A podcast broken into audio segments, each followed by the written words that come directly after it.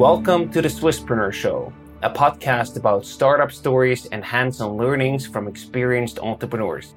My name is Silvan, and I will be your host.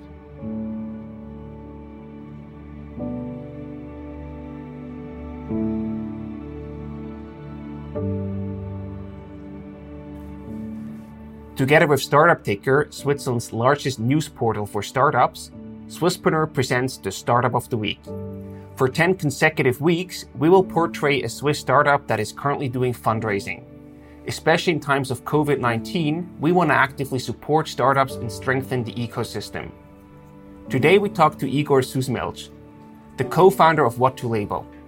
The ETH and HSG spin off helps to filter the right data for deep learning algorithms.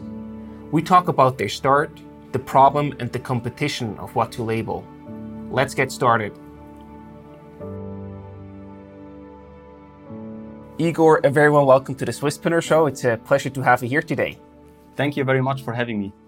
You studied information technology at ETH, and today you are also the co founder at What to Label what actually motivated you to start your own company instead of choosing to work for a big corporate after uh, studying and finishing your studies? Uh, there are multiple reasons. On on one hand, it's of course solving solving my own problems I faced during the the more research part at the university, and also having a freedom and building something I really want to build my uh, on my own, like so building something for for myself building something without a lot of restrictions around myself. And I think in a corporate, you you very often are uh, more limited in, in terms of what you can do and how you can build certain things. So tell us a bit more about what to label. What problem do you actually solve with your startup? We we work in the space of uh, machine learning, or more more specific, deep learning. And a lot of people now move into this field, and everyone wants to build and train new models uh, to detect objects or uh, generate faces and enhance their products. But the big pain point currently is that uh, we also need to collect the data and clean the data, and no one really wants to do that. So what we do is we help the companies and uh, especially the ML engineers to be much more efficient because typically they spend 80% of their time in cleaning the data. So for us, it's really important to make those people more productive. I think that's a very good goal to have and to follow. I'm also curious to learn more about the team uh, that's behind What to Label. Uh, can you tell us a bit more about what experience your team brings to the table? Yes, so we're currently a team of four people here in Zurich itself. Um, we have uh, uh business people from uh, HSG and from the Fachhochschule, and we also have people from ETH, uh, like myself. And I think that the beauty of it is that we combine the best of the, the business world as well as of the tech and, and research world. And um, on the technical side, we have quite strong background also with having uh, academic papers published in the space of deep learning. And on the business side, we also have consulting experience. And I think this really um, matches up very well. Awesome. Uh, yeah, as you said, I think that's a great mix. And uh, you're also officially accredited the ETH and HSG spin-off label uh, with your startup. So I think that's a perfect combination of uh, bringing those two worlds together: someone who can build the product and someone who can uh, sell it. Can you also talk about the milestones that you have recently achieved with your startup? Where do you stand today, and what are the recent milestones you achieved? I think on one hand, we, we managed to, to get multiple companies out of different industries to, to work with us. So we have companies, uh, leading companies in autonomous driving work with, working with us. We also have companies um, abroad, like not only in, in Switzerland, and um, companies in visual inspection. Uh, we even got new companies to work with us during the whole Corona outbreak, which is, I think, a very big achievement. And um, this is this is probably one thing we are the, the most proud of at the moment. Absolutely, I think it's always uh, very impressive if uh, Swiss companies already early on can actually close uh, other companies or clients abroad how did you actually achieve that? How did you go over and win international clients out of Switzerland? So this this is mostly the work of my co-founder Matthias, who who did the the whole outbound marketing and uh, sales approach. And I think what what we really did well is we we we prepared the the whole pitch of what we do, what problem we solve within a white paper, like a PDF file we send out to interested companies. and um, we really try to just get get the initial call to get feedback on this one. And I think it's not it's not really a sales sales call we try to achieve, and we just try to understand what really the problem of the companies is. And usually, like as I said in the beginning, it's 80% of the time that people spend with this topic, and it's not a very nice topic. So it's it's not like that every ML engineer wants to clean the data and prepare the data. So actually, they they they they come up with on their own about and talking about uh, this particular problem. So they, they're really curious in the end to, to learn more about our solution. And the, the really beautiful thing about having a software as a service company is, especially in this domain, you can sell everywhere. So we had calls with companies in the US, which now use our product, companies in Germany, as well as companies uh, within Switzerland. And we did it all remotely. So this is quite, quite nice. That's impressive. Um, so therefore, you really must solve a big problem for them. I'm curious, is there also any competition? Um, how does the competitive landscape on the market side look like? So, so we have um, com- competitors. Um, the only actually companies working in this field or offering similar solutions are startups, mostly in the Valley at the moment, like in San Francisco. But they're all also in a very similar stage as we are. Just uh, started like more or less a year and a half ago and don't really have lots of customers. They're also still in a very early phase. And the biggest compet- competition we currently have is within the companies itself because the teams had to solve their own problem. There, there is no mainstream solution out there. So actually, what we do is we usually pitch the companies to try out our solution, and um, if it works better than the internal solution, they can switch and uh, refocus their resources on more intra- more important topics. Because hiring ML engineers to do data preparation um, it's it's not always core of the company's focus. They rather want to improve the product or build new products. But then you would say that the biggest competition that you face is really the internal solution that companies build themselves. Yes, and I mean we're talking about companies with lots of researchers, like uh, PhDs, uh, 10 to 20 people working on this particular topic. And I think that the one the one way how we try to to solve it is by on one hand um, we have a unique approach uh, to to tackle the problem because we, we really work with with raw data on on uh, helping them to do the whole whole preparation process. This is something no one else did so far. And the other part is that that we um, combine knowledge from different industries, like is it medical imaging, autonomous driving, or visual inspection, and we can leverage this know-how across the industries to improve our product. Whereas a company in autonomous driving only focuses on autonomous driving, and of course doesn't have this other insights. Absolutely.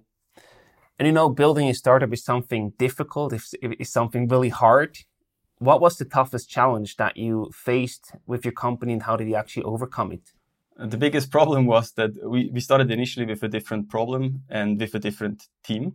Um, and uh, th- this is probably also the biggest learning for, for myself.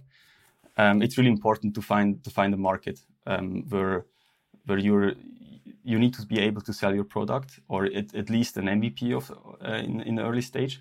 And it's really hard um, to to to see that in the beginning, especially if you're just coming from university. I think lots of people just like to build things, and for us, like the or for me, uh, Matthias joined later, right?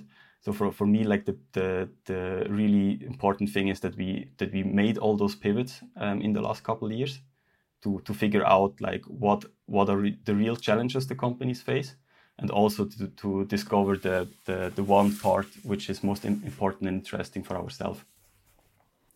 Is there any recommendation that you would give to other startups you know that might be in a, in a similar situation or that might just start out that can really help them to find the right market and the, the real potential that is a good fit for them I mean, on, on one hand, there needs to be to be a problem, right? A large problem, so people would need to care about it. There's also the, the willingness for pay that they pay for it. This is really important.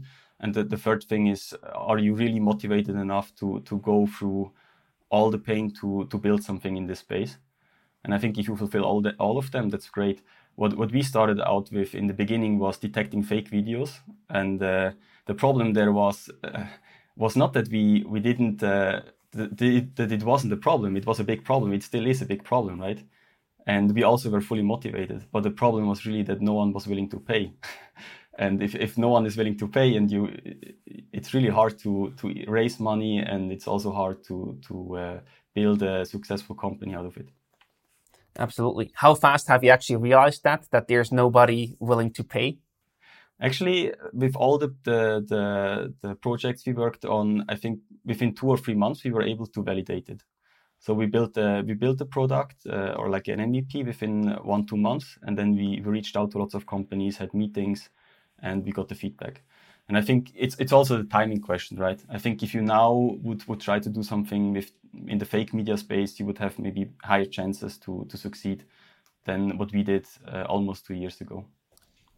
Yeah. Timing is a very important and crucial point in uh, startup success. I would also like to talk about fundraising. You are currently raising funds. Can you talk a bit more about how much money you are actually looking for and what these funds will be used for? Yes, so we we, we at the moment look for a round of around of uh, around four hundred thousand uh, Swiss francs, and the goal would be to develop further our product and uh, validate the the hypothesis we have with our customers. So the the goal is to convert them and uh, to show that we can build a successful SaaS company and uh, gr- grow grow within the companies itself, like offer additional services. Is there like any specific metric that you pay special attention to that you want to achieve with that uh, funds?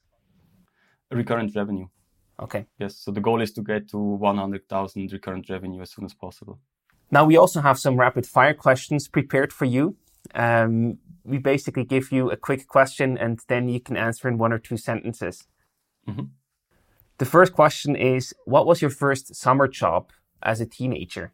Oh, that's that's a good one. So I was I was forced to help out my my family in the family business. Uh, that was the, when I was really young, and uh, then like mid aged, I, I, was building websites for for pocket money. So I, I discovered that uh, building websites you can earn quite quite good uh, salary uh, during your free time, and and I was spending a lot of time doing it. So it was quite nice. nice. And what was the family business? What were you doing there? So my, my family owns a riding stable. So I'm like a farm boy. And uh, of course, they needed quite often help. Like, you, you know, when my friends on Sunday were, were sleeping till 11 a.m., I had to get up at 6 a.m. and go downstairs and, and help the uh, cleaning the, the stable and everything. yeah, there's a lot of work involved there. What are you actually most proud of in, in your life? Uh, it's actually the, the company and uh, what we achieved so far. I think really that uh, we, we pulled all of this off uh, and uh, managed to to work with multiple leading companies in different areas uh, is quite quite amazing. And yet, there's still so much more to come. I can imagine. Yes, exactly. Hopefully. And also, the last question: What's a surprising fact that people don't know about you? I think it's it's the, the, the point with that I grew up on a horse farm. I think lots of people would think I'm a very tech guy growing up in a tech family, but um, re- really like uh, I, I had to fight for my computer. My family was completely not convinced about it. When I was programming, my my grandfather used to tell me that's stupid. Programmers are are usually support workers. They are not the, the real money makers. And he, he was a professor, right, in, in medicine. So he said I should do something proper proper and not uh, spend time on the computer and um, doing websites or building applications. I'm glad that the world changed. Yes, me too. hey, thanks a lot for answering all the questions, Igor. Is there anything else you would like to add that we have not talked about yet? I think uh, one one there's there is one point. I, I think we should really uh, like if if anyone out there is also working in the ML deep learning computer vision domain, please uh, hit me up. I, I really would like to to exchange with other people in the space and uh, try to to convert Zurich a bit more into a collaborative hotspot in this area. I think there are lots of founders in this space and also researchers. I mean, we have large research companies, but there's not enough exchange happening. I would really like to change that. Yeah, good, uh, good call to action. Talk to each other and uh, exchange. Thank you so much for your time, Igor. Uh, we wish you all the best and lots of success with uh, what to label and are curious to hear and read more about your future development. Thank you so much, Silvan.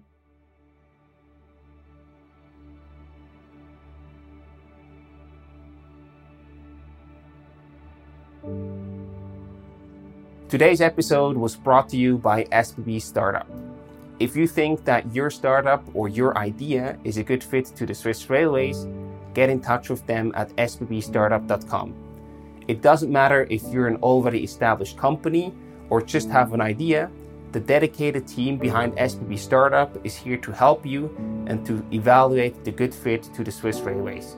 In order to contact them, visit sbbstartup.com. Thank you very much for listening to today's episode.